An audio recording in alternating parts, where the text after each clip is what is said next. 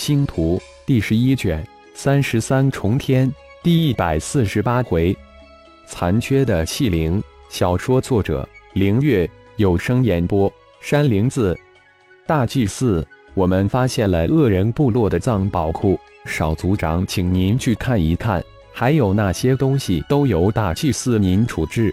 顶龙恭敬地走到顶天的面前，语气无比尊敬地说道：“好，看看这恶人部落收集了些什么好东西。”顶天立即来了兴趣，又转过头来对血麒麟说道：“巫贤大人，一起去看看，说不定有什么你能用得着的东西。那就一起去瞧瞧吧。这恶人部落地处通天山脉之中，说不能真有什么好东西呢？”血麒麟淡淡一笑，带头跨步而出。部落已族长、大祭司为尊，但这血麒麟血大人却是个例外，就是族长大人也要借当谦让这血大人四分，因此众人也习以为常了。再说了，连二位少族长、大祭司都没任何不满，谁敢有什么屁放？不得不说，这个恶人族长占据着这个河中心岛最好的地势。依山而建，独霸一方。说是藏宝室，不如说是这位族长大人的私人储物间。整个几千平方的，全都堆满了恶人部落收集的宝贝。墨玄金石，顶天一眼就看到了堆满一角的黑色矿石，立即惊叫起来。没想到在这里居然在如此之多。星形沙，在另一角。顶天看到了自己祭炼本命祭坛还缺少的二种材料中的一种黑色的矿石之中点缀着像星星一样的银色沙粒。当先走进来的血麒麟眼光扫过之处，随手一挥，那些天才的宝就瞬间消失无踪，被其收入他的妖灵空间之中，就差祭空石了。顶天细细的找了一遍。结果没有发现最后一种十分关键的材料——祭空石，在领域天称之为空明石或空间石。血大人，除了黑玄金石矿、星形沙矿外，其他的材料你都先收起来吧，要用我带到你这里来拿。顶天对血麒麟说道。其实这话也是冠冕话，血麒麟根本不用他说。早就将他需要的东西收入自己的空间了。当众人从藏宝室中退出来时，一缕金光从顶天的腰带之中敲而射出，穿过即将关闭的藏宝室门缝，进入其中。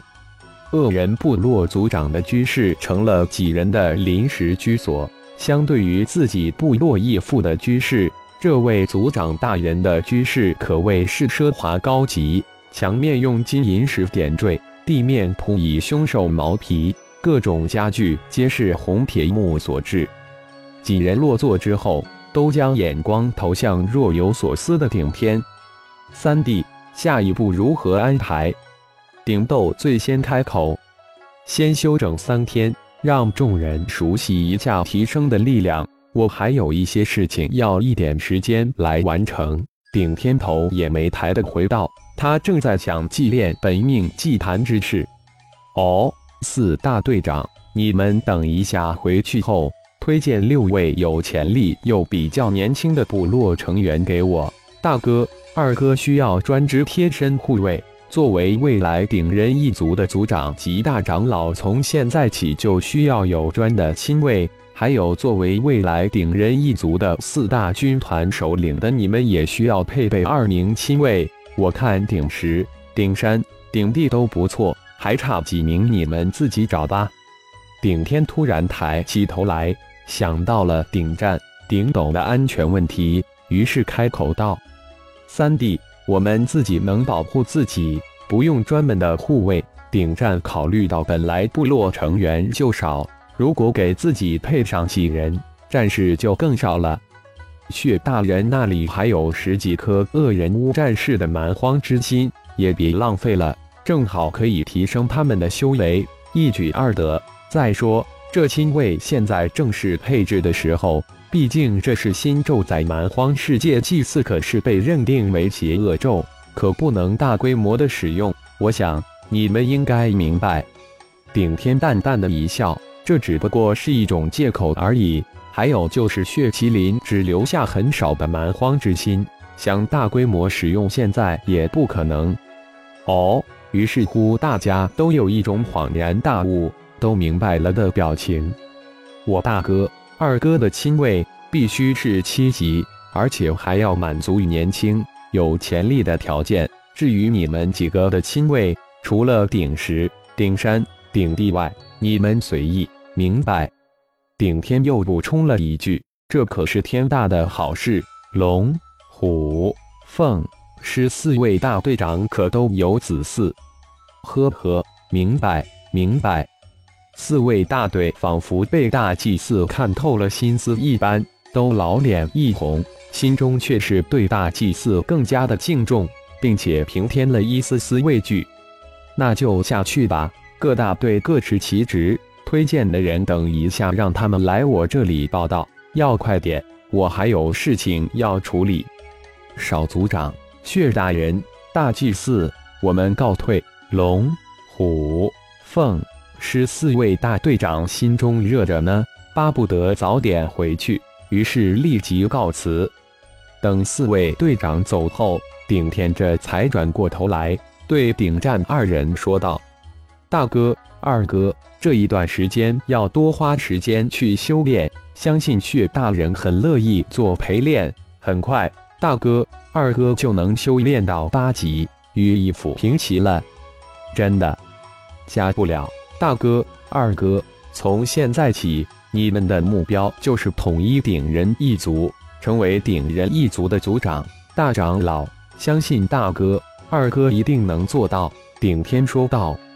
三弟就是鼎人一族的大祭司，也将成为蛮荒世界最顶尖、最强大的祭司。顶战激动地说道：“有了这个越来越神秘、越来越妖孽的弟弟，似乎一切都变得可能起来。”好了，这些不是凭空而来，是要凭你们的真本事的。走吧，未来的顶人一族族长、大长老大人。血麒麟站了直来，语气一咸不淡的说道。